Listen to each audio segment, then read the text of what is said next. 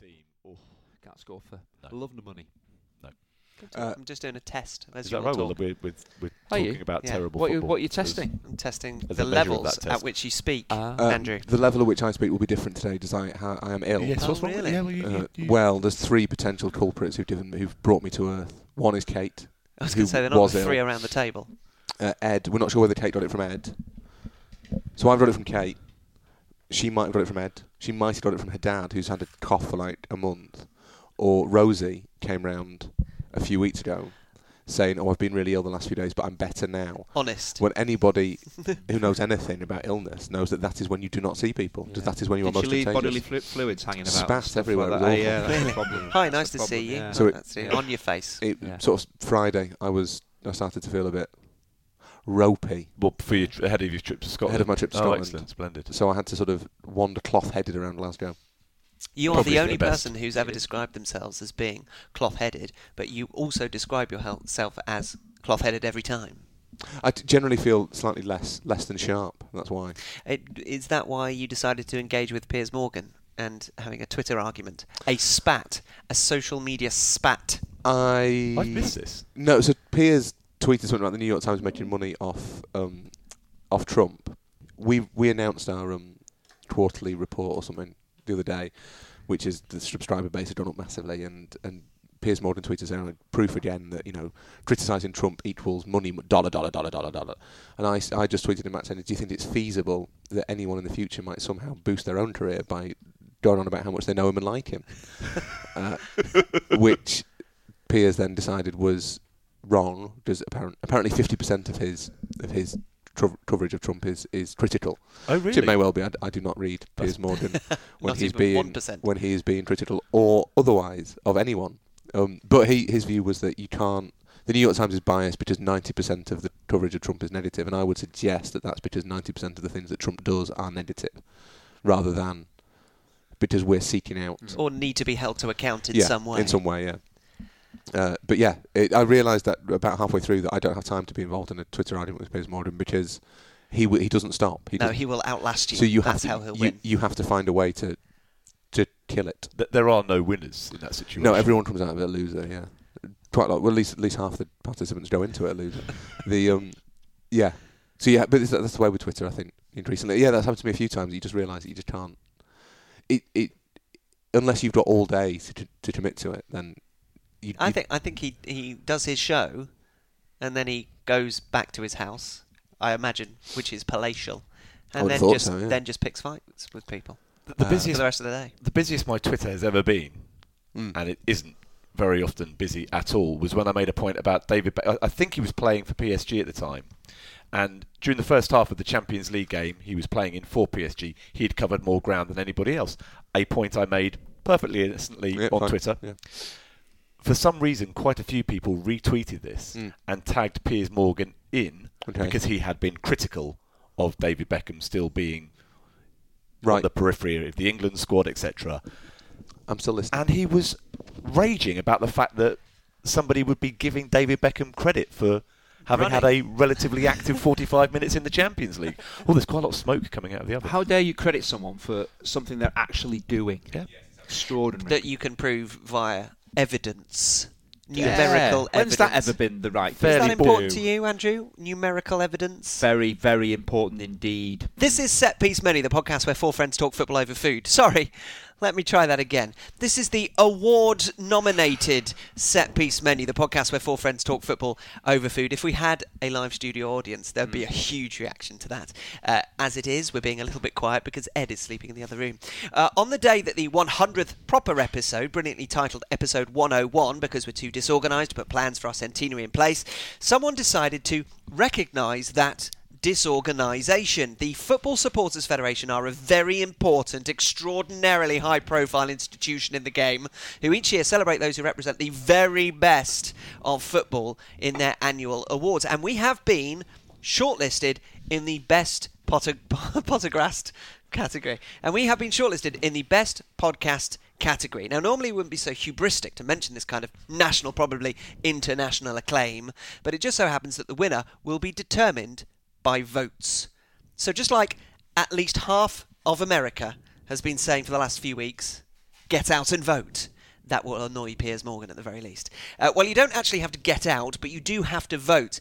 Either follow the link on our Twitter, we have done and will be putting it out a lot, I promise. And I'll get Steve to pin it to the top of the SPM profile as well if he hasn't done already. Uh, it, it is about the, the amount of skill I have on social media that I, I will be able to do that. Yes. Uh, yes, pin to profile, or you can simply Google FSF awards and you can follow the links. Very simple. Now, I don't want to be pessimistic, but we're up against some industry behemoths. Uh, the other nominees are either aligned to national newspapers or broadcasters or big production companies. They are very much the overdogs. But Yeah. we believe in you. And more importantly, your ability to bully those people that you do know that don't know about us and really don't care into giving us your vote. The deadline is the 19th of November. So Google FSF Awards or follow the links to the voting page uh, via our uh, set piece menu Twitter page or the internet. Click on set piece menu in the podcast category. You can also vote in any of the other categories too if you'd like to, but it's probably best you boycott the writer, commentator, and pundit sections because they don't contain Rory, Steve, or Chinch. But the bigger they are, the harder they will fall okay, thank you. to our mighty podcast. That's that's yeah, that's true. That's something that we should say to Size in the mirror doesn't single. always matter, Hugh. It doesn't five foot eight, Andy Hinchcliffe. Thank you. Um, so uh, the other thing I need to mention, which is maybe news to the three of you, is that there are only two tickets to the awards ceremony. I had become aware of this and realised that So- it might create some friction. Where is the awards ceremony? In that there London Really? on December the third. Okay. Now, shall we do scissors paper stone? Who who would be the most deserving of our foursome Who would for a be- trip to the capital? The most stellar people, you know, magnet in the room type person, Rory. Rory. So he's just a given. So Rory basically, and Kate are going. Rory Yes. and Kate are going. Um, so we'll have to decide um, after we have nailed what Rory has just presented to us on this table, um, who who will actually go to the do. Uh, Rory, would you like to explain this this this Hang on. pizza extravaganza? I need to clarify something. I can't leave the house ever, so it's not me and Kate.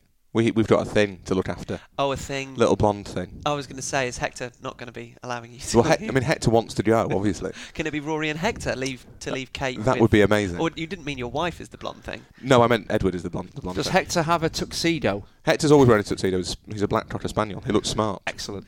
Uh, this is pizza. This is pizza. I was meant to put some ham on it. Do you want some ham on it? Ham on Ham on it. it. No, it's a paella. Is it a pizza? We need to. We, Good Lord, we man. are an audio medium. This is one of the things that makes us award winning. Do Winning. you want some ham?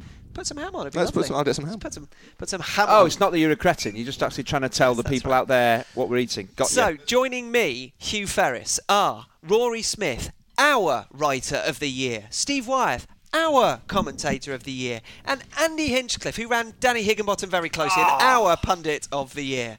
Uh, please do get in touch with the podcast. Um, you can vote for us as well.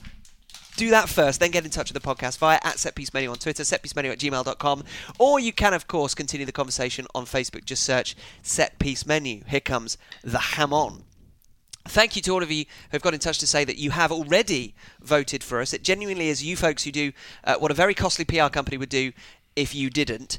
Uh, so thank you. Uh, Colin Boucher, by the way, who is a regular part of the Twitter conversation, um, mentioned to Rory that he considers us the Roger Federer of podcasts, which, of course, to Rory is an insult. To every other living human being is an incredible compliment. Noted Buffalo Mark Cole thought Tim Henman was actually more fitting when considering us and the race for this award. Uh, Ziggy Play Guitar on Twitter says, You got my vote this year for Podcast of the Year. Why? Because you are different and go deeper into the issues that the others don't. And then he kind of ruins it by saying, Keep it up, Steve.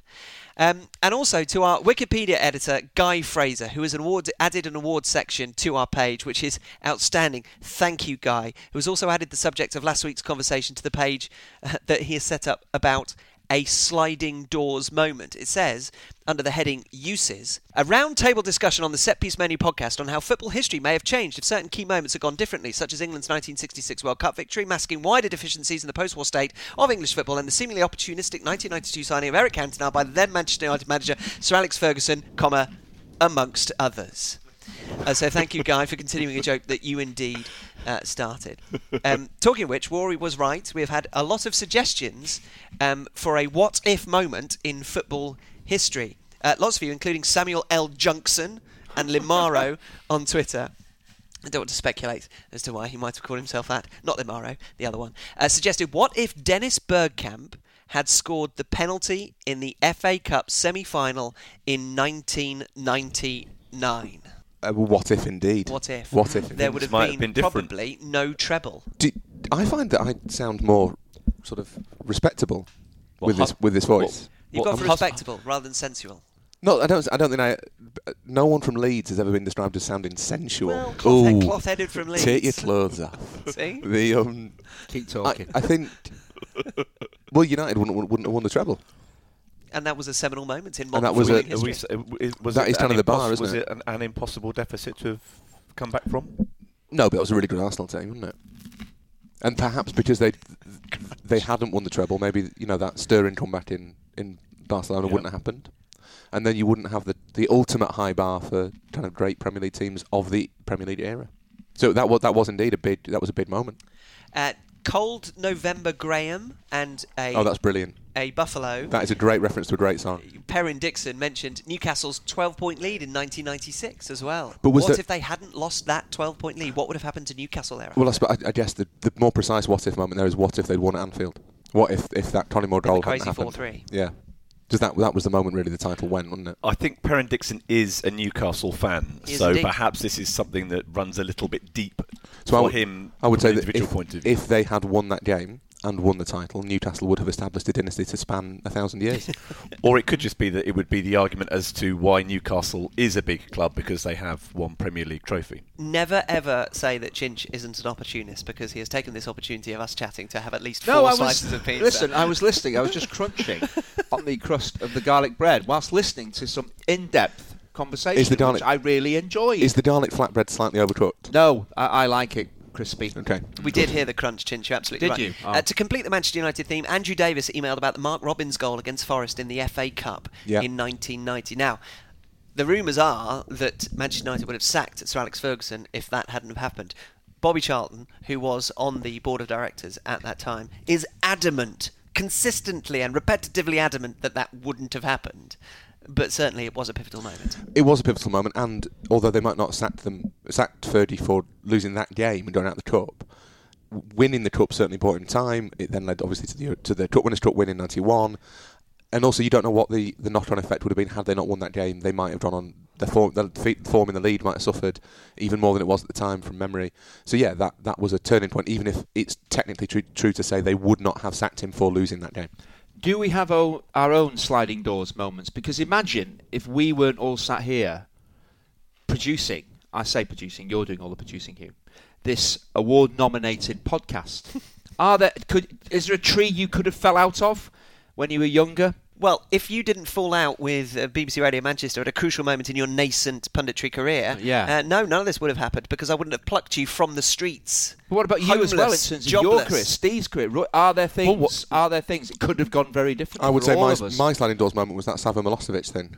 Which we haven't got time to No. cover, Are we unfortunately. ever going to have And mine was getting a place at Manchester University, even though I didn't get anywhere near the actual grades I was required to get a place at Manchester What, University. what happened? Clearing. Picked up the phone. Yeah. Is this going to be okay? I know you said something about lots of A's and B's, but there's there's a C in there. Are C we going to be, are we going to be cool?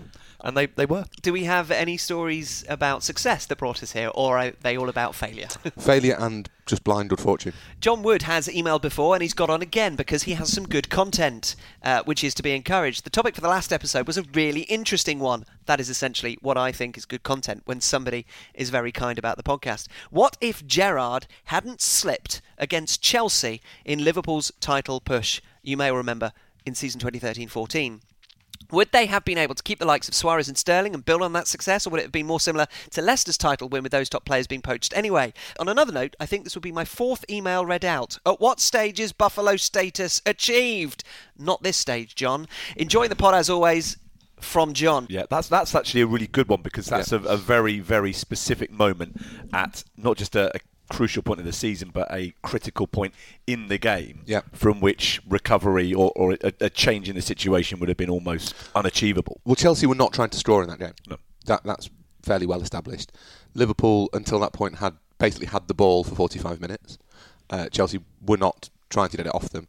I would like to think that Liverpool might have realised at some point they didn't actually need to try and win the game and just pass the ball around to to nil nil, get the point they need. You then end up going to Palace and not needing to win by lots of goals. So, to Crystanbul doesn't happen.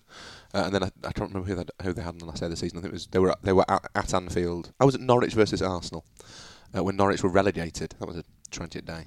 Uh, ne- no more drives up the A11. Very Yeah, sad. They've never got over that. Uh, the yeah, Liverpool would have won the lead. Uh, I don't think. It would have, I think Suarez was still left. I think Suarez, in fact, probably would have would have left on the grounds that he just you know he would have rightly He, said. he, "I've- did- he delivered what he was. I've done was the, I've done the job it. here. I want to go to Barcelona. Uh, Sterling possibly the same.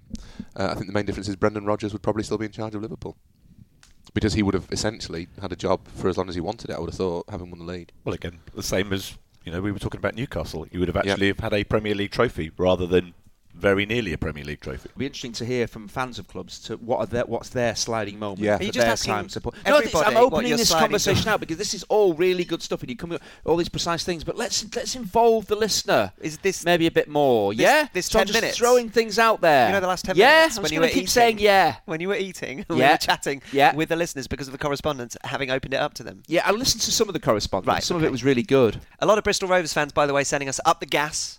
Uh, correspondent after last week. Uh, Dean Brookman, remember him from last week? He's got in touch again after you remember he wrote in to tell us about supporting Arsenal because his granddad told him he'd scored 1,000 goals uh, for them. Dear Steve, Andy, the other one, and Rory, uh, thank you for reading my Don That's Bowles. brilliant. That's my new favourite type Uh, of introduction to a letter. Thank you for reading my Don Bowles based myth, and he puts myth in inverted commas, which is So is this to suggest he's making it up rather than his granddad? Lies upon lies. No, the fact that we called Oh, it right, okay. a myth, I think, is his uh, real beef here. I failed to mention in my last email that my uncle, Keith Brookman, was the editor of the Bristol Rovers Matchday programme for around 40 years, until this season, in fact. And my old man, Neil Brookman, uh, was club photographer. You can actually Google this. So, after reflecting on the fact that the Gas have the best badge, I'm still a gunner because even if it's not true, you can't prove Bolsey wrong.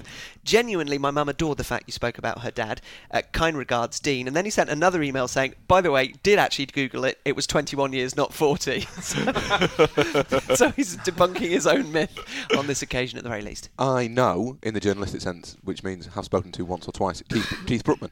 You know Keith. I know Keith. Because Well, I you've don't know spoken to the guy who did the Bristol Rovers uh, No, match he day was- programme for around 40 slash 21 years. He was the media guy. Was Ah. Keith. He was very helpful. I love Bristol Rovers. Up the gas and up Keith. Uh, P.S. says Dean, I run a pub in Bath, the Pulteney Arms, with my wife and my mum. If you want to come away, it would be incredible to host you. So that's nice. So Another an possible live show destination. Um, and finally, thank you uh, to all your uh, team name shout outs um, because of the Hearts of Oak mention that Rory made. We'll get to some more of those next week, uh, so keep sending them in, but just a couple for now. Firstly, from Carl Carpenter, who, like Dean, gets on for a second show in a row. I'm getting very soft, but mainly because he nominates the Cape Coast Mysterious Dwarfs, who We- are actually in the same league. As the Hearts of Oak. They are a Ghanaian team. And in fact, Rory's boss, Andy Das, emailed to say, not to cross Rory, but Hearts of Oak might be only the fourth best name in the Ghana Premier League. and he has attached a current league table. Um, some of them are excellent. The Elmina Sharks. There's one just called Dreams. I think is absolutely fantastic. Has he not just menu- thrown a Fleetwood Fleetwood Mac album in there by accident? setpiecemenu at gmail.com and setpiecemenu or facebook.com forward slash setpiecemenu. Has everybody finished their pizza? No, Because no, it's my there. turn to You've eat. not had any? Our award worthy chat today will involve three voices, a little bit more than mine. Um, it was actually prompted in our minds by a what if email that came in from CB. Uh, they suggested three in total, one of which is what if that Aguero goal didn't go in against QPR? It's not too much of a contrivance, hopefully, to suggest that that brings us nicely onto our subject, which is this Are Manchester City ruining it for everyone? That title in 2012 may not have necessarily brought about the immediate dominance that many expected. The road to that has not been unbroken, but with a third Premier League win, with records galore last season, and the prospect of Pep sticking around very much more than he has elsewhere, and the future promise of millions of pounds, is it upon us now? And is it ruining it for everyone? Now, we all live in Manchester. We all know City fans, even though none of us are one ourselves, but let's put their point of view forward straight away. No, it isn't. Don't be ridiculous. Also, disclaimer I do some work for City on match days, I've mentioned it before. I'll say what I say to everyone. I've always been massively selfish in assessing my enjoyment of my work. If a team doing well helps me and my bank balance, I'm fine with it. So, with those two slightly simplistic views out of the way, over to the providers of nuance in this debate, which are Andy Hinchcliffe, Roy Smith, Steve Wyeth, I'm having pizza. I think ruining it is maybe this is my fault. This this was kind of my suggestion, but this is and a you're subject. backpedaling violently now No, from so- from an off-air conversation. I've also talked about this uh, to to other podcasts that I What? occasionally Uh, whoa, guest whoa, on. whoa. What? The Anfield Wrap, which is a Liverpool podcast. he uh, means an non-award podcast, nominated. Right. they win, they win lots of awards. The Anfield Wrap. Anyway, they, they are friends of mine. They won't now. The we did, we had this discussion, uh, and it's something I've been thinking about a lot since I watched City beat Spurs on the Jacksonville Jaguars' home turf of Wembley. In fact, you, Chinch, you did the game. So I Yes. just switched my mic off, Yeah. so you didn't you didn't catch me sniggering. The game wasn't wasn't great, but the the commentary was, Was extraordinary. Divine. Extraordinary. It really was. The Yeah. and I, I was watching that game, and it just occurred to me that I was kind of existentially bored. Not because I resent Man City's success, not because I don't enjoy watching Man City. It wasn't a great performance to No. the pitch. Uh, it wasn't a great performance from Spurs either, particularly. But it was that sense that this was one of probably five or six games over the whole course of the season where you could possibly conceive of Man City dropping points. And that is to City's enormous credit, and that is to Guardiola's enormous credit, and the players' credit, and the way the club's runs credit. But it just sets a bar that's so high that I'm not sure anyone will be able to keep pace with them over the course of the year. I think it's realistic to think City will get 100 points again this season.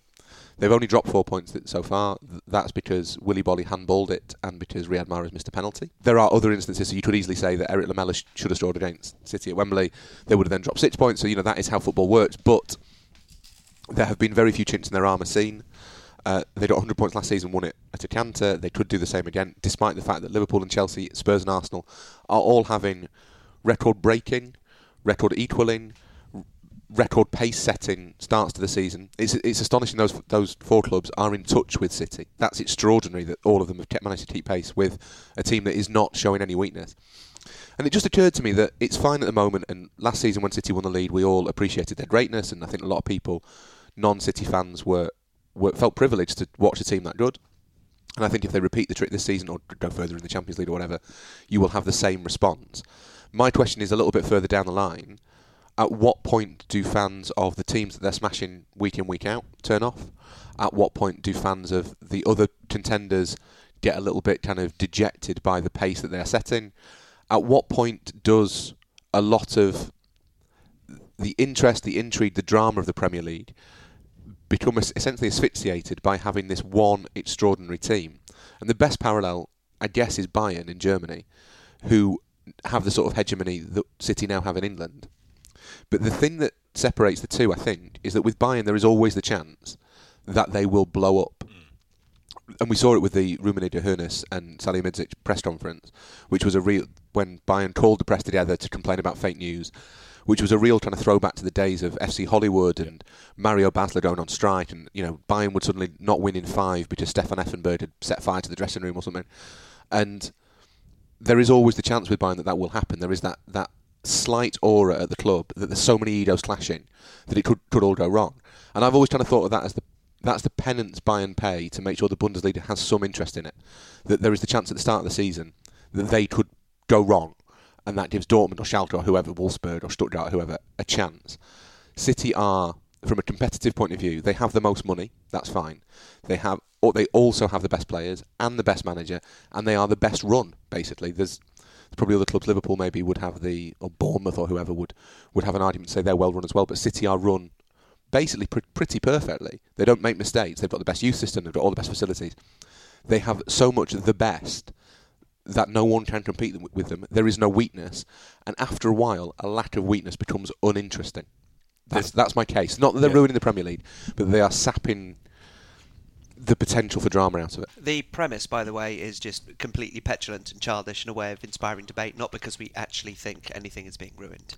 But I No, and also we don't just- resent City yes. for it. You No, don't- just- it's I just just the, thought I'd be childish the, the knock-on effects of it. if there is an imperfection to be found, there's much more admiration to be found in success as a consequence. Mm. It just feels as though what is happening is exactly what should be happening.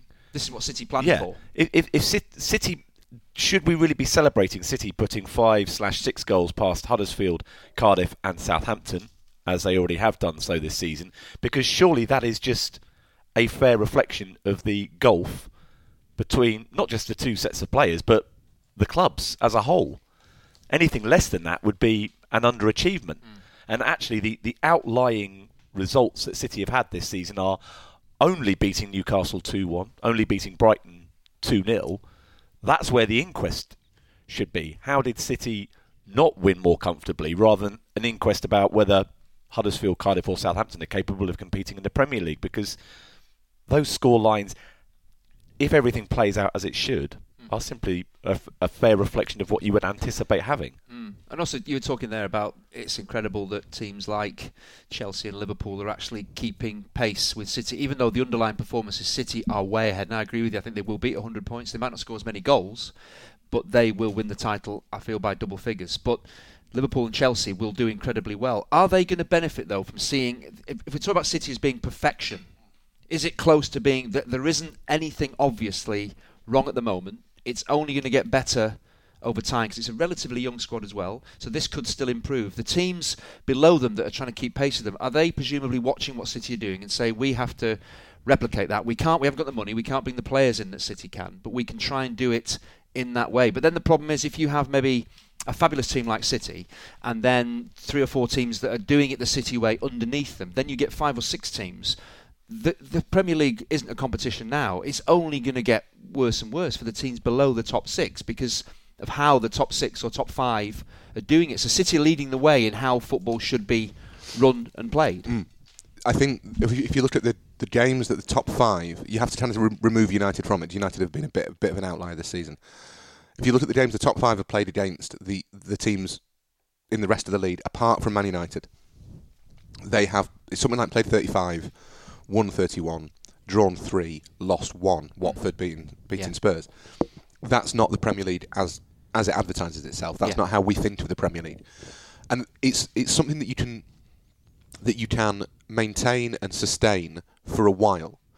The problem I think comes when it's 2020 and we're having the same conversation, and City have won it by, even if they've not hit 100 points or three years in a row, they are winning the title by 10, 15 points. Comfortably, yeah. And you Yeah. can't see anybody challenging them, mm. and you can't see any reason that that things will go wrong. I had, I had a conversation with someone yesterday about what happens if so. Luka Modric is 33 at the moment, 34 next year. That's how ages work. They go up, don't they? They do, Yeah, every yeah. year. Run, run that by me again. So his his current age Right. plus one year is Yeah. his future age. But when? Next year, Right. Okay. Once the Earth has done a full rotation of the, The sun, sun, that's how it And long works. does that take? Uh, it's 365 and a quarter Is this, days. is this true for everyone or just Luka Modric? Mainly Luka Modric. Mainly him, okay. So, Oh, right. so what? To the player who, and it's not a straight swap, but if you were, if you were looking at the, the way that football used to be, when Modric was too old, Real Madrid would sell him to Italy, and they would look for a replacement. And the most most obvious replacement in terms of performance is probably Kevin De Bruyne. He has that same ability to define a game. He's got the range of passing. I'm not saying they're exactly the same player, but in terms of influence on a game, that's who you'd look at. City have never been tested by one of the old elite in terms of keeping hold of a player. They've never been put in the position where they have to test whether they, they can retain the loyalty of a player. But it strikes me that City wouldn't sell. That there isn't an, an, there isn't an amount of money that Real Madrid could get together to buy Kevin De Bruyne that would force City's hand. You might get De Bruyne might. I would It- be surprised. It'll have to come from the player. from the player. He yeah. might have to agitate. He he doesn't strike me as the sort to do that. And City are good at keeping their players happy at Manchester City. Sterling was the one that they might they look like they might risk losing, and they've managed to get him to verbally agree new, a new contract. So you're not going to see the breakup of the squad because they want to go somewhere somewhere else. They are young, as, as Chinch says. They should continue to get better. They have the money to replace anyone who doesn't improve. Hmm. They have a coach that people want to play for. It's hard to see at what point City get weaker. There is there doesn't appear to be in the near future a natural end to this cycle. and presumably with what they're putting in place, it's not Guardiola is not what's happening to City with, with the academy, with the way that they've developed um, the young players that they're trying to bring through as well. If Guardiola steps away in say three, four, five years' time, would will City carry on, or will there be a major change? The, the way the club are run under Guardiola is that how they will continue to run the club under somebody else? You've got to have admiration because he's the man that's pulling it all together. And there's evidence right now in other places. Bayern, for example, who were desperate for Heynckes, even at, at the age he was at, to stay at the club for one more season to, to help them transition forward a little bit. We've seen with Zinedine Zidane, yes, there's a Ronaldo factor as well at Real Madrid, the kind of chaos that uh, that they suddenly find themselves in. and it's happened at, at Barcelona since Pep Guardiola has left, hasn't it? They've they've struggled to get the same sort of consistency with with a coach. Juventus were worried about what was going to happen when Antonio Conte left, but Max Allegri has has come in there and and if anything actually improved on what Antonio Conte was doing. But the coach is still vitally important cog in the machine. Hmm. However much Pep is helped by the fact that he is able to go out and solve problems that many clubs wouldn't even consider exist by spending more money.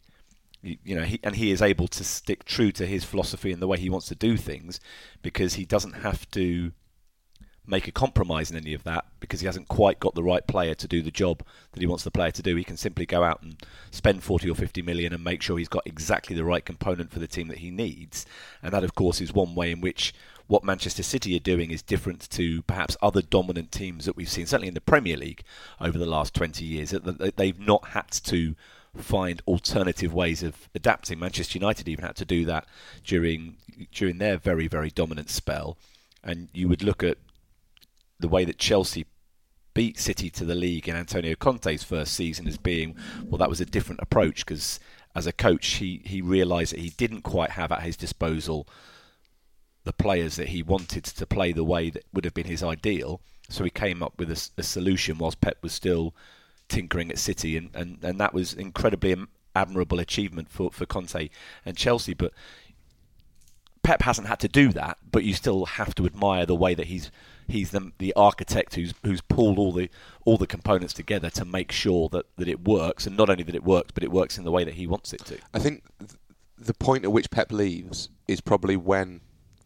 Certainly, it strikes me there's maybe two or three clubs in that top six who are thinking that's our next big chance. That obviously it could be, you know, City could get 11 injuries tomorrow, and it might all go horribly wrong, and they'd have to play with with Nicolas Otamendi in goal or whatever, and that might that's that's the nature of football. He's, he's currently got a niggle. He's unavailable. Yeah, but he, he would be an excellent goalkeeper. But the I think there's if you look at Arsenal and Chelsea, who've both appointed appointed managers this year, who will be thinking in, in, in a cyclical sense, Sarri and Emery, they will be thinking it will take two to three years for me to build the team that I want, to get it in my image, to get everything working perfectly, which would mean that for 2020, 2021, they should be at the peak of their cycle and that is the first season when City might be post Pep. So did teams look at, at Manchester United under Alex Ferguson and maybe think the same thing? They were so dominant under him; they had to wait for him to leave before there was a possibility of challenging. I think. The, or is, it not, is it different under Guardiola? Is it so dominant now that it's different? The thing with well, maybe maybe that, that that's probably a parallel worth exploring because I never felt. I certainly think it is because I came up with that parallel. Yes. That's probably worth exploring. But it's it's interesting because Fergie was a figure. As long as Fergie was at United, you felt that they were a contender for the title and probably the favourites, regardless of whether how great the Arsenal team, Arsenal team was or the Mourinho Chelsea team. You always felt that that Fergie's United were were going to be one of the leading contenders, if not the leading contender, and that was just of all the success they'd had.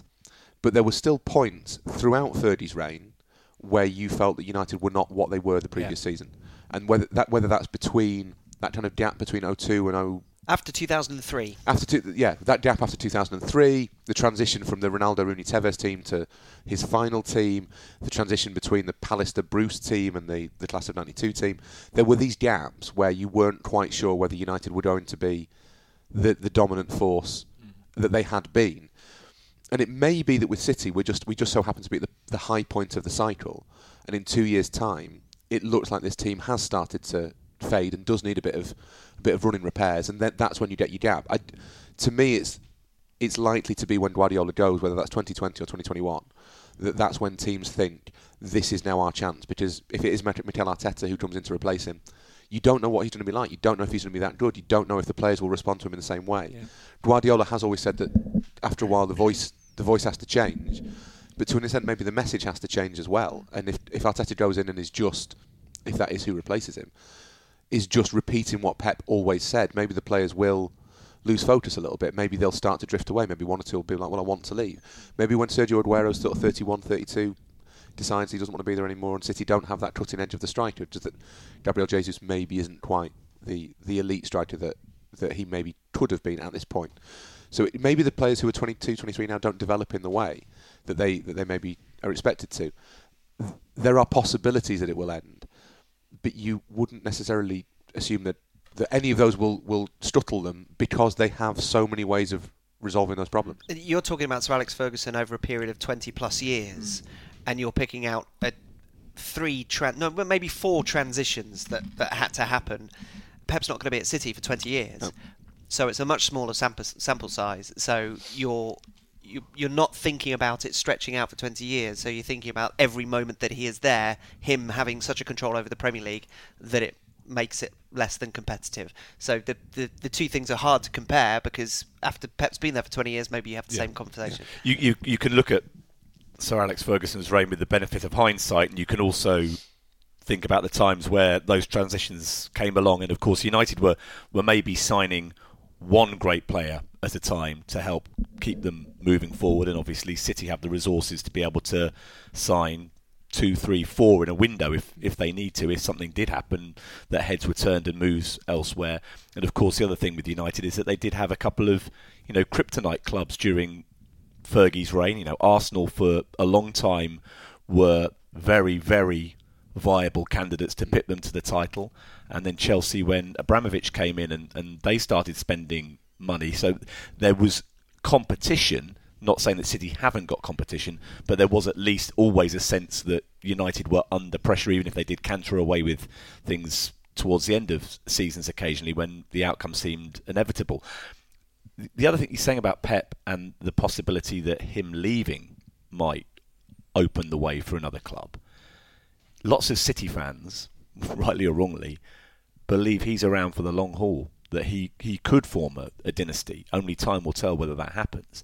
And the other thing with that in mind is, yes, that could happen. He could leave in 2020, 2021, and another club could could pounce on the opportunity. But that's going to require an awful lot of cool, calm heads at every level of those potential clubs. Will Jur- will Jurgen Klopp still be at Liverpool if he feels as though, do you know what, this is not a level. I'm, I have taken Liverpool to their rec- you know their record points tally of the Premier League era and have still finished 10 points behind Manchester City. What is the point in me sticking around? I can do no more than I have done with the resources available to me.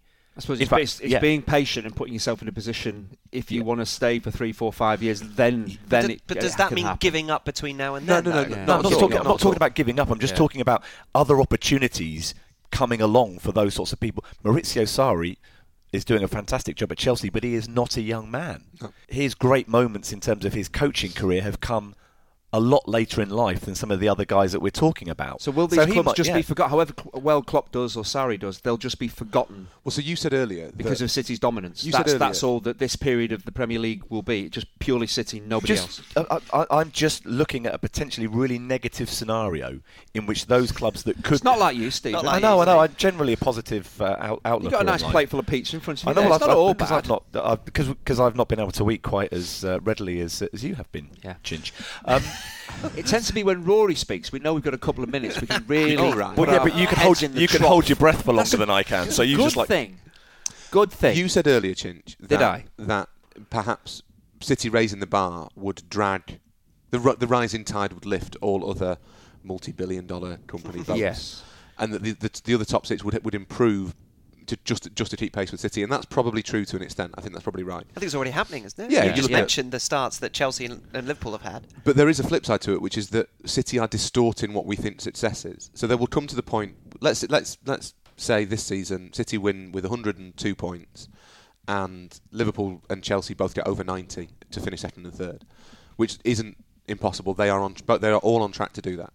Will Klopp then be criticised or Sarri criticised for finishing 10, 10, 12 points behind the lead leaders? Because that's traditionally what would happen, especially given the outlay at Liverpool in particular. But I think in this context, you have to change what you what defines success. It, it- almost as though the the points haul that each team gets has to stand alone, and you have to say, right, well, Ma- Mauricio Pochettino's taken Spurs to 84 points. That's a great season for Spurs, regardless of what the context of the league is. And, and don't most teams set targets in that way Yeah, to think- say how many o- points do I we win in a vacuum? I think Yeah, privately yeah. they probably do. Yes, but, that's what I mean, privately.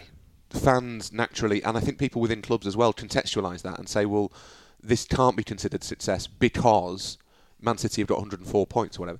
And I think that that is the the big knock-on effect that Steve's right. And you wonder whether the coaches will will want to stick around for quite as long if they if they get the impression that there is a, a glass ceiling that they just can't break through because City are so powerful. And will owners keep putting money in as well? Owners, Yeah. well, that, that's what I mean. So I don't think anyone's giving up. And certainly, if you look this season, Liverpool have obviously identified this season as the season to go for it, and you have to give them credit. They believe they can take on City and beat them. That's why they spent all that money on Alisson and whoever else. Chelsea, I suspect, thought their success might come later, but will have. You know, they've not lost any of their games. They're they're they're keeping pace with with, with Man City, two points behind. They will keep going. They won't give up. But I do wonder whether owners are starting to look at it and think, right, we'll we'll make a managerial change now, as as Arsenal and Chelsea both did, because in two or three years' time, when the City cycle might be ending or dipping, We're in a better that then that might be the opening, and we will be peaking at that time. And I think clubs do think strategically like that. They're not saying, well, look, if it gets to April and we're within three points of top, we're just going to play the reserves. Just see, just we don't want to win the year, the title this year. They will obviously try and win it this Yeah. year, but the the aim is to build towards a crescendo when they feel the crescendo will be lower. So I think that there are those knock-on effects. Fans will have to adjust their expectations. That the fans will have to understand, and the the media, even more importantly, will have to understand that that not winning the league and finishing 15 points behind the league, the champions, can be an excellent achievement if the champions have got 102 points. You can't fault a team for only dropping 20 points over the course of a season. Th- there is a knock-on effect lower down as well, which is the. we'll, we'll come on to that because Yeah. Chinch, you were just going to And come I was in going to say about the, the, the 90 point thing. In normal seasons, getting that many points would, would win you the title most Ni- seasons. 90 plus, yeah, 90 generally, plus yeah. points. So Yeah, mid 80s would do But it. most of fans are going to say, well, well we, we've done this, but actually, City, we're way behind. They're judging themselves on the 10 point gap, not the 90 points that, That they've accrued, yeah. they've accrued. Okay. And, and, and much to the disgruntlement of Manchester United fans, the club hierarchy are making no secret whatsoever of the fact that they don't have to win silverware to achieve their financial goals. Doing just enough to get into the top four is already a sort of mood that prevails at Old Trafford to a certain extent. And if that was to creep in at Arsenal, Chelsea, Tottenham, Liverpool as well, which is not on beyond. No, it's, it- it- but if you're if you're saying look, there's there's nothing we can do to win the league, Yeah. so why continue to try and do that, or even stay in the game as far into the season as we can do? Let them have, let City have the Premier League trophy. All we need to do is make sure that there's out of those five horses also involved in the race for Champions League football, we need to make sure we finish amongst the top three. Rory, you were going to talk about uh, the effect of Manchester City's dominance on those not contending for the title. Um, so, for example, if you look at the bottom of the Premier League as we are recording in this week, uh, beginning the 5th of November, just don't forget it, No. um, is that the teams who have double digit negative goal difference, they have all been beaten by Manchester City. So there is a knock on effect. Now, I appreciate every team plays them twice, but at this stage, you can see the havoc that has been caused uh, by Manchester City. Not all of them have been at Manchester City. One of them is Cardiff, and they've played them away from home, so that, that's still to come. But there are these. Clearly, these issues that spread beyond just the top five or six. Well, so I think just as the, the, the top six have got to get used to the idea that success might something that there might be genuine success in something that doesn't look like or feel traditionally like success. The bottom fourteen have got to will have to appreciate that their the way the lead has now been changed by this this Manchester City driven kind of upward surge is going to have an effect on them as well in terms of their points totals, in terms of their goal difference, in terms of their expectations of certain games. You, it, it feels much more like everyone is going to the big teams as teams used to go to Old Trafford, where you you kind of feel as though everyone's trying to thinking if we get away with two 0 this is that's not a bad day's work. And that's exactly what Chris Hughton thought. Because when they went 2 0 down, they weren't thinking about 2 1. They were thinking about making sure it stayed at 2. Yeah. And he has gone out of that game being able to sell it to his fans, saying, look, 2 0. Southampton have just been beaten as we record this 6 1. That's a harder sell. Yeah. Now, Southampton tried a lot harder and had a lot more Yeah, they chances against City than Brighton did. But the enduring negative of that is stronger for Southampton than it is for Brighton, who didn't try and came away with two, and their heads relatively held high. And you've, you've endured it. And I, I think there might come a point later in the season where you've, you've got lots of games back to back around Christmas or, or kind of later in the year, sort of March time, where where managers might start putting weakened teams out against Man City. They might just say, right, like, write it off. Not they, interested. they, they don't want to suffer a, a, a mentally damaging defeat, which is, I think, what Chris Hughton was thinking. There could be a situation that if we were to be beaten 5 6 nil, that that would give us so much of a self esteem issue that we're worried about what effect that will have in future Yeah, games. that's true. So to lose 2 0 is to say we have come away unscathed, and that uh, retains a sense of confidence that is useful in the games that matter more than Manchester City. the more more pertinent, I think, is the fact that increasingly that's applying to Liverpool and Chelsea and Arsenal and Spurs as well. That teams are not are not necessarily going into those games thinking, "Here is our plan for winning this game." There is they, they will have a plan to try and straw. They will have a plan to try and expose weaknesses, but the psychological impression is very much, "We will get through this, and then we will see what happens against the teams we can beat." That is fine and makes total sense, and I think clubs will understand that. At the bottom, I think they always look in the context of the table. So if you've got five points after 15 games, but so do three other teams, then you're not going to panic as, as, as much as you would if it was just yourself. And that, that's always been, been the way at the bottom. I think the bigger worry there is the fans. How how long do fans keep watching if City, Liverpool, Chelsea, Arsenal, Spurs, and United are just smashing everybody every week, and the only games that matter at the top of the table are the games between those clubs because everything else is inherently predictable.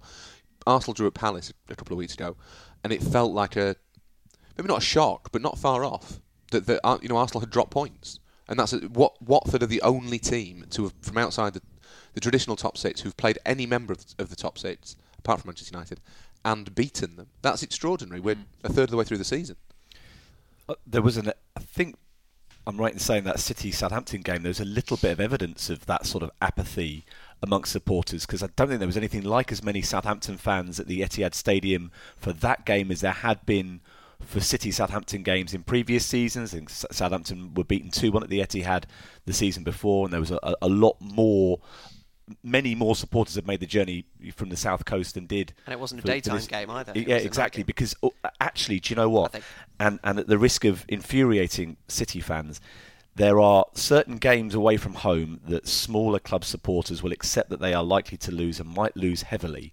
But there are iconic venues to visit during the course of a season. So a trip to Old Trafford, a trip to Anfield, a trip to St James's Park, to use another example, are those away days where you think, do you know what? I'm making the effort because those are great historic football venues, and only I only get an opportunity to go at most once a season. The Etihad Stadium is not currently one of those. So as well as as well as expecting that your team is going to be on, you know, if all things, if everything goes according to plan, your team's going to be on the receiving end of a heavy beating. You're not even getting a day out at a historic venue where it's worth that gamble that the memories of a win at Old Trafford. Mm. We, you know, you might win once at Old Trafford in 20 years, but you will go every year for 20 years just to, make sure you're you're there. there for that one. And I don't think the Etihad has quite the same the bricks, trickle effect. The bricks and mortar, absolutely Yeah. not. But we, Andy and I, spent some time uh, together before the City Southampton. I didn't game. want to, but I you felt didn't want to. I just obliged basically just. You were there Did money was change there. hands? Yeah, um, yeah, it did. bet it or should have done. Yeah, I, yeah. I got you in a better hug and did let you go for two hours. Um, but we were also having a conversation with Ed Chamberlain, ITV racing presenter, but also former Soccer Sunday Monday Night Football Yes. presenter, and therefore Chinch's old pal. Um, he is a Southampton supporter, and he doesn't live in the area, but he brought his son to the game Yes. because he said you are watching one of the teams of your lifetime, even though he was what, uh, 10, 11, 12, something Yeah, that, that yeah, sort of age. yeah. And he said you will be watching here something incredibly special. So yes, the bricks and mortar Mm. don't bring that, but there is a sense that you are watching a special team now. I appreciate that emotionally that doesn't carry as much weight because they don't seem like the team of the generation when they're spanking your team and it's hard to watch but there is at least an element of wanting to do that in a way that perhaps the bricks and mortar can never do but those other teams around around the place But this- don't provide in But the same way. the other thing about Manchester City at the moment is if if you wanted to take your offspring to go and witness City's brilliance, that's generally possible to do so. You could buy a ticket for a City game and say, "Do you Mm. Yes, know what? if you, if you live 200 miles away you're going to go and watch your team and not just going to travel to Manchester Yeah, but I'm, I'm, but but it's it's not as though this is my one opportunity a season to go to Old Trafford. If you wanted to, if you want to go and experience that brilliance, and I urge you to do so, because watching City in the flesh is a phenomenal thing to do, but the chances are you will be able to get a ticket. you won't have to wait until your team is is the away team. It's In 4 fact, down. Yeah. Yeah, you, so you don't have to go. You can go and without the pain, Yeah, yeah. you have to go without experiencing the humiliation. Go on a Champions League night. Yeah. Go and watch City against Lyon. Go To- and watch City against Shakhtar. To be fair, you can do that at Old Trafford at the moment as well. There's, Yeah, well, there's yeah, always yeah. tickets But Old I- I- I was comparing without, it- without the greatness. but I was comparing it to Yeah, because to you want to go and United's- sit in that famous old stadium and watch that. Yeah. yeah, comparing it to United's era of dominance. This is one of just than- several hundred chances to, to watch Chris Smalling. Well, don't, I, I, don't pass it up. I, I took Primrose along, granddaughter Primrose, for Yes. her first game, wanting her to witness the excellence and She the, the cheered for footballing domination throughout, of Man apparently. City. But I tried to. There's the pitch. Watch the lads play. She just put her foot in her mouth and stuck a, a carrot up her nose. she wasn't particularly. So uh, there's work to do still yet for Pep to win over the younger generation. the primroses of this world. Yes, yes. So if he thinks he's the finished article, think again. And that Thi- cardigan he had on, what was it? The thing is that Chin, Chinch, by the way, was in a box for the occasion. No, no, no, family, no. Took Chinch was put in a box. Ch- Chinch was put in the box. Yes. and told to shut up. Yeah. which, which happens padlocks a, a weekly occurrence on this podcast. Falls. I should say commentary position. Uh, the family were in a box alongside Keith Hill Yes, Of Keith Ro- Hill. Yes. of, of Rochdale. fame. And at the end of the game, John Stones came up to have a chat with Keith Hill because they were together at Barnsley. Oh, okay, yeah. And then wonderfully, John Andy Stones was also there. Yes, and I was there. I said hi, John, and then he took Keith Hill's little lad out onto the pitch and had a kick around with him. Did- I thought John- that was wonderful. Did of John Mr. Stones, Stones. immediately Yes. know who you were and your position in the, the, We- the pantheon of the We had history? a manly handshake. I said hi, John, and he said hi. Clearly didn't know who I was. Was John Stones a, a Wednesday night? Uh, a Wednesday night. Yeah, he's a, Wed- is he not a Wednesday fan? I, don't, I, I assumed Uh, he's Barnsley. I thought he was a Barnsley boy. He played at Barnsley. Then He played at Barnsley, but I think s- he- no, I'm not sure. growing well, up- if he is, then clearly I was probably his hero. I would say almost certainly. Almost certainly. You or, Yeah, in or- the years yeah, that he was like two and three. Or You- Petter Rudi. or it, Jossie said Losky. God, you still lost. Um, to to to complete this conversation by putting some depressingly true but cold hard facts in there that, that Manchester City's dominance is exactly as Manchester City planned. Yes. If you are running a company, running a football club, if you have an element of competition to the uh, the, the understanding of your success, City are getting it right. Yes. They are performing exactly in the way that anybody would want them to perform. They are being successful.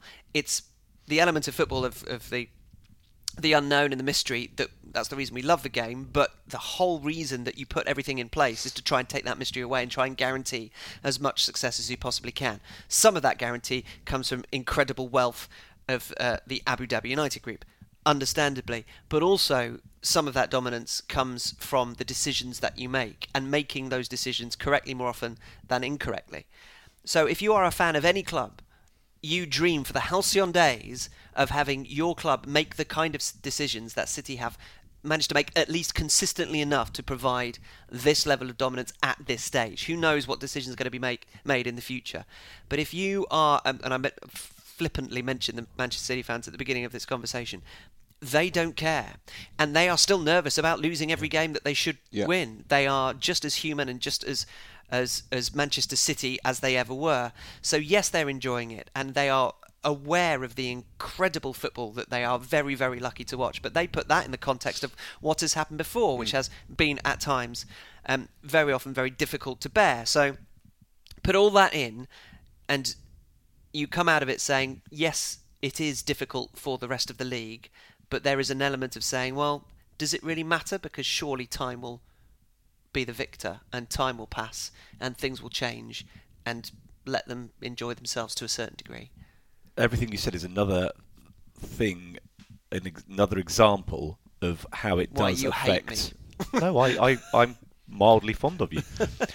of how it It affects sounds the like it's wavering. teams in the bottom half of the table, because whilst they obviously can see the joy that it's bringing Manchester City fans, and City fans should enjoy it. And you know what? If there's a group of fans who've had to live through adversity after adversity and deserve a little bit of football joy, as we've previously discussed, then it is City fans who at times still revert to type and can't believe what they're witnessing. But the diff- another difference between City and other teams that have dominated is I think there is a greater jealousy from fans of clubs in the, the lower half of the table because you know, when Chelsea got the influx of money from Roman Abramovich, they had finished fourth the season before. They were regulars in the, the top six. They were they were getting into the Champions League already. That was the thing that just nudged them a little bit further forward. Whereas, of course, before the Abu Dhabi money came into City, they'd finished ninth. Uh, they'd had sort of 15th and 16th, uh, uh, 14th, 15th, and 16th placed finishes in the seasons that immediately came before that one. So there is that just thing that sort of you won the lottery and now no one else can catch up and because you've won the lottery that decreases the chances of something similar happening for my team. Yeah. So there is a whilst whilst there was an envious glance towards Old Trafford and Anfield during their periods of dominance, I think that the jealousy runs a little bit deeper for those other clubs who were not the clubs that were plucked from relative obscurity and thrust to the very top of the tree. It doesn't disqualify you from having an influx of cash that you are not already one of the top four or six clubs. No, of course it they doesn't. would say, and also they would say to all those teams who are jealous, it could happen to you. The whole lottery thing, it could be you. The the point remains is that Manchester City were plucked. It could have been Newcastle. It was very nearly Newcastle. They decided to go for Manchester City because it was a favourable stadium situation, and they were able to. Um, it was yeah, again cold and hard. They thought that was the better investment. They appreciated the, the, the footballing history of the city as well. Not that Newcastle doesn't have a storied footballing history. So it could be it could be you. It's not likely to be Burnley, is it? But to, and to be fair, Hugh, they've changed the lottery slogan. It's And not. it- yes, it's not. no, it could was- be you. It's now. It's please not them. oh yes, so it is. Yes, and it includes Piers Morgan. Which actually Brings us to- is a damning indictment of how this country's changed It has changed, so much, changed so much. so much. But is it ruining everything? Is Britain ruining everything? Yeah. Find out next week on Set Piece Menu. It is time for Never Mind Jackanory, What a Soccer Story. This is when Andy tells the tale from his playing days with all adult behaviour and libel-worthy details removed. I, I am worried about starting a podcast war with, with what I'm going to talk about now. oh dear. Um, there is a, Robbie another. Savage. It's, it's, no, no, it's not Robbie Savage. There's another footballing podcast called Quickly Kevin. Yeah. Now, is Josh Widdicombe part of this? Josh Widdicombe is chicanery? a presenter because on he has Quickly mentioned Kevin. something in in the podcast. Someone sent me a little snippet of, of what they were talking about, and I brought the item that they were talking about. Oh, is that Now, this is like uh, oh, one of the one of the coins has fell out. Oh, right. Bit of a clue there. it, this is like a footballing Magna Carta. This really. Just remember, we're an audio can medium. you put can describe, you put describe. Um, uh, snooker refereeing gloves on before you handle this because this is a quite extraordinary thing. Not many people, understandably, have this. or want to. own no, that. Steve, I think Oh, they do oh, want okay. it. They do want it. I found it in the loft. so you didn't want now, to what have this it either. is of the British Museum. uh, no, the loft of my house Oh, okay. in Woodford. Uh, the official England squad medal collection, 1998. Now, Josh Widdicombe was talking about this collection of coins here because they were it was produced, of co- of course, for the 1998 World Cup, and the mighty Chinch was one of the the fine coins that was produced. You can see my likeness there. Uh, It's, it's they're, they are like Roman Roman coins with footballers' heads on them. They are quite accurate. They yeah, that really looks like it's been struck with precision at the Royal Mint. It really does, doesn't it? But they, they was laughing, Josh Widdicombe, saying, "Oh, okay, if the career that you've had, would this be the highlight of my career? Having this would mean more to me than it. clearly he didn't know that I single-handedly won the 1995 FA Cup and the Charity Shield, Josh, and also made seven amazing appearances for England. But they were saying, is this, would this be the pride and joy in my collection at home? And when I got it down and I, I compared it to my FA Cup winners medal, I actually do quite like this. I think it is it is tremendous, but I'm not sure whether it's just me that was omitted from the final squad that did go to the World Cup. Are there other people on there, Roy? That because clearly I didn't go, so forget Well, you know me. who don't, didn't go. Um, is is uh, Dion Dublin? No. Phil Neville. Phil Neville's on there somewhere. Phil Neville's on there. Phil Phil Neville. Neville. Phil Neville. And I next to each other. That maybe he tells a story. But He clearly, is this Sainsbury's? Was this sponsored by Yes, it's- Sainsbury's? it's Sainsbury's. And I'm sure yeah. there was um, a petrol station version of this. I'm sure Texaco was, yeah. or Shell. Yeah. So clearly, this was very popular at the So, time. I would like you to explain. This is a book where it's Booklet. It, a booklet. It Yes. looks like a match day program of some sort, but you just Yeah. open it out to reveal a cardboard base. Yes. And a, and a beautiful soft, soft focus Umbro shirt. Yes. Um, and there are a couple of pages before you get to this cardboard base where it gives very much a great deal of context and uh, builds itself up, no doubt. Uh, but when you eventually get to the cardboard um, cutout for the coins, Yeah. um, you have got every coin. Now, is that because you fastidiously collected all of those coins by filling up your uh, petrol a great deal, or were you, as a peripheral squad member, given Given. the book? I wasn't a peripheral with- squad member. I was a squad member And who then was left out on the unceremoniously omitted from the final squad, Because along made up a with the luminaries like Dion Dublin, um, Phil Neville, you know, Gazza. Gazza. Gazza. Is Gazza You in there? Gazza Gazza must be in there. You were only you were only left there. out to keep He order on Gazza's the on the plane Gazza's home. I, I think so, La Manga, absolutely yes. And I think I have I told think the story about Gazza. There is a se- there is a section off. in this Is there? Uh, the Road to France, in which it has the teams of all the all the players who played in the qualifiers. Uh, Andy Hinchcliffe played in the first three qualifiers. Yes. I would suggest, in fact, that it was partly his presence that enabled England to get off to such a great start Mm. and survive the ramifications of the defeat at Wembley to Italy, Yeah, I- in I which think- Andy Hinchcliffe did not feature. Yes, but I was brought back into the squad again. Glenn Hoddle, what a lovely man, bringing me back into the squad, doing some one-on-one coaching, which I've mentioned on a previous Yes, story, trying to get me have. to kick with my right foot. That was a bit odd, but I, I was. I think all this, all the, all the guys must have been given one of these because that I, I wouldn't clearly have. c- collected all this. Just would I? love the And idea there'd always be one missing. There'd always be a coin missing. So all the coins are there. So they must have just been given to me completely finished. I've then put it straight into the loft. um, but obviously, all these lads went on to play at the World Cup, and some of them were fairly big names, so they probably don't still have this. Where yes, Josh Whittingham, this does mean a lot to me.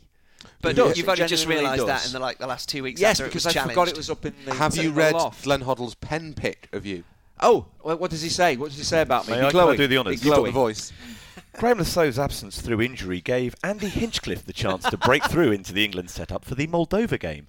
And even though Graeme is now back, Andy continues to be, crucially, an important member of the squad. Yeah. His great asset man. is, of course, his left Team-making. foot. Oh, yeah. Which he often uses to devastating effect from corners, crosses, and free kicks. But he can defend well too, and has a powerful, long throw in. There it is. There we go. How did I not go? How with, did I not with go? that sort of ringing endorsement? Come on now, it's it's So ridiculous that I didn't go. But that's what I'm left with. I got so close, so close out in La Manga to an, an, an England World Cup squad, and I'm left with the Sainsbury's coin collection, and rightly it has a place in my heart. Roy, who are you reading about now? Who are you reading even about even now? better is the pen pitch of Gazza, and obviously Glenn, Glenn Hoddle's not well at the moment, so we shouldn't mark. But but why, why don't we read the Gazza um, pen pick as we uh, make our exit from Yeah, fine. people's Okay. lives? Uh, because otherwise we'll get so enamoured with it all, we'll end up reading out about 26 of them. This is just the next episode, me reading this. Uh, Ch- Chinch, is, is this whole situation is this sort of comparable to how Newcastle fans feel about the Abu Dhabi money going to Manchester City a instead? little bit, yeah. You could have gone to a World Cup and instead you're left with a Sainsbury's coin collection. Yeah, it's like bullseye, isn't it? Here's what you could have won: the speedboat and live on a council estate in, in Oldham. Just love the idea of the, the, the Fiat Tipo drawing up to the uh, to the petrols, the Texaco petrol station, going in, and somebody giving him the Andy Hinchcliffe coin because he spent twenty quid, and him going, "Yes, I've got my Finally!" coin! complete!" Because they were very rare. Yeah. Uh, thank you, Andrew. We leave you with a reminder of how to get in touch with the podcast at setpiecemenu or setpiecemenu at gmail.com, facebook.com forward slash setpiecemenu. Please subscribe, share, rate, review, and vote as we humbly ask you to continue to find room for us in your podcast schedule and also vote. Uh, thank you to Steve, Rory, and Andy. Thank you to you all for listening. We'll be back with another set piece menu for you to enjoy very soon And indeed. now Rory Smith reads from the Saints So this is- coin collection. slightly cloth-headed Leeds man. So this is this is this is Glenn Hoddle, who's not well, and we wish him the best. yes, we do. He's, he's, he's, he's improving. Yes, Yes, he's I spoke to Clive Allen about him, and he's doing particularly well. Uh, his pen pit, his view from the bench on Paul Gascoigne, who famously did not go to the 1998 World Cup. More has been written and said about Gazza's character than probably any player in England's history. Fine, Glenn. Absolutely great point. But no matter what people think, Paul's natural, natural gifts are still highly prized and widely respected among his fellow professionals. Fine. He won't need any motivation from us for France, because he won't be there. He knows only too well that this World Cup will be his last chance to earn the sort of acclaim which his unpredictable genius merits. We hope he takes it, although not that much, because you omitted him from the squad. On his day, there is still no finer or more exciting match winner in the world, apart from the 23 people who were included in your squad ahead of him. Uh, the I also like the, entry, the the start to the David Batty section. Although he might not enjoy universal admiration, comma. Thanks, Gaffer. That's like Andy's, which says because of Graeme Le Saux being injured. Yes. I had to pick I this had no nugget. one else to pick. Steve McManaman. Uh, even so, he's an exceptional individualist, and it would be wonderful to see him doing for us what he seems to have done so often for Liverpool, as though he's not trying for England. and obviously, fantastically, the first sentences on the first sentence on Paul Ince, which is just Incy hyphen the governor, speaks for himself. Really, he does. Just he gave himself that nickname. Seeing you in this sort of company, Chich, does make me think that we should treat you with a little bit more respect than we do. Incorrect. I'm not sure I ever fitted in. Eh, eh, you know me very well, and I felt out of place. Did you feel as though you should have been called the governor? I, I, I what nickname stole I it have had? The cornerer, If Incy's the the governor, throw-inner. if Incy's the governor, were you the administrative support?